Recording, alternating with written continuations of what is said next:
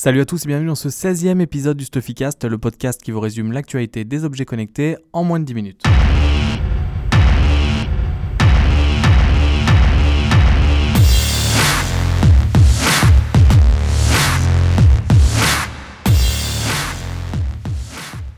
Cette semaine avec GoPro. Ils avaient annoncé il y a quelques mois qu'ils comptaient sortir un drone. Et en fait, euh, cette semaine, on a eu la première vidéo euh, du prototype de drone. Donc on ne voit pas le drone, par contre on voit les images qu'ils filment. Pour l'instant, euh, la GoPro qui est, qui est intégrée au drone filme en 1440p. C'est pas encore de la 4K, contrairement au drone de DJI par exemple. Euh, les images sont plutôt stabilisées, ça a l'air excellent au niveau de la stabilisation, je ne sais pas si ça a été retravaillé ou pas, et en tout cas c'est un teaser, c'est la première fois qu'il montre ce que peut faire le drone, et il devrait sortir au début de l'année 2007.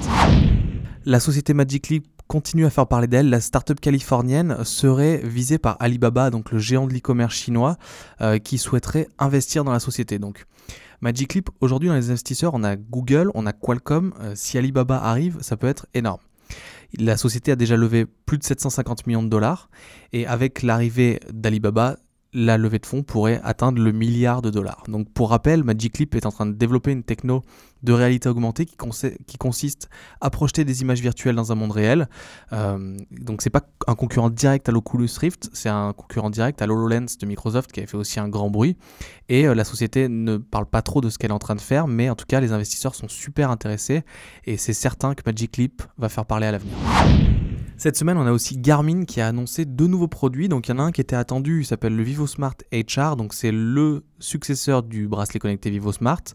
Comme tous les bracelets connectés, il va permettre de capter l'activité physique au quotidien, donc les pas, les calories dépensées, etc. C'est du classique, le sommeil aussi, euh, mais également de faire un suivi du rythme cardiaque 24 heures sur 24, comme peuvent le faire le Fitbit Charge Char ou le Fitbit Surge.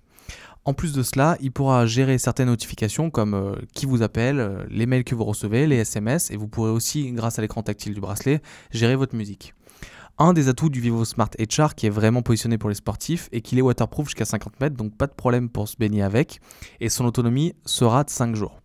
Il sort donc début novembre dans les prochains jours, le tarif annoncé est de 149 euros et il sera compatible iOS et Android.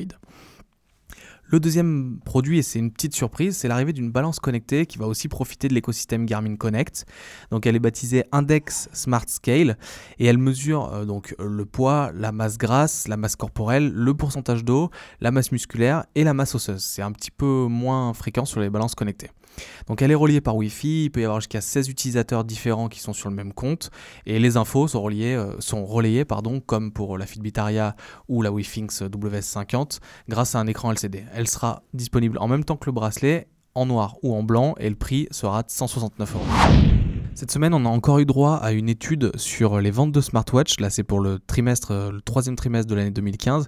Il y a beaucoup d'études de la sorte euh, qui, sont publiées euh, souvent. Ce qui est intéressant, là, c'est le cabinet Strategy Analytics. Et en fait, les conclusions qu'il mène sont très très proches de celles du cabinet IDC qui a été publié très récemment. Selon Strategy Analytics, le leader du marché actuel est Apple avec 4,5 millions d'unités vendues dans le trimestre, sachant que le total des ventes de smartwatch est de 6,1 millions d'unités. Apple représente donc plus de 70% du marché. Dans les autres euh, géants du secteur, qui ne sont pas autant que ça finalement, il y a Samsung qui de son côté n'a vendu que 600 000 montres, donc c'est 10% du marché. Ça peut s'expliquer en fait parce que les modèles de Samsung euh, qui étaient proposés pour le trimestre dernier, c'était principalement la Gear S et elle est en fin de vie parce qu'il y a le teasing sur la Gear S2 et la sortie de la nouvelle montre euh, de la firme devrait relancer les ventes en général.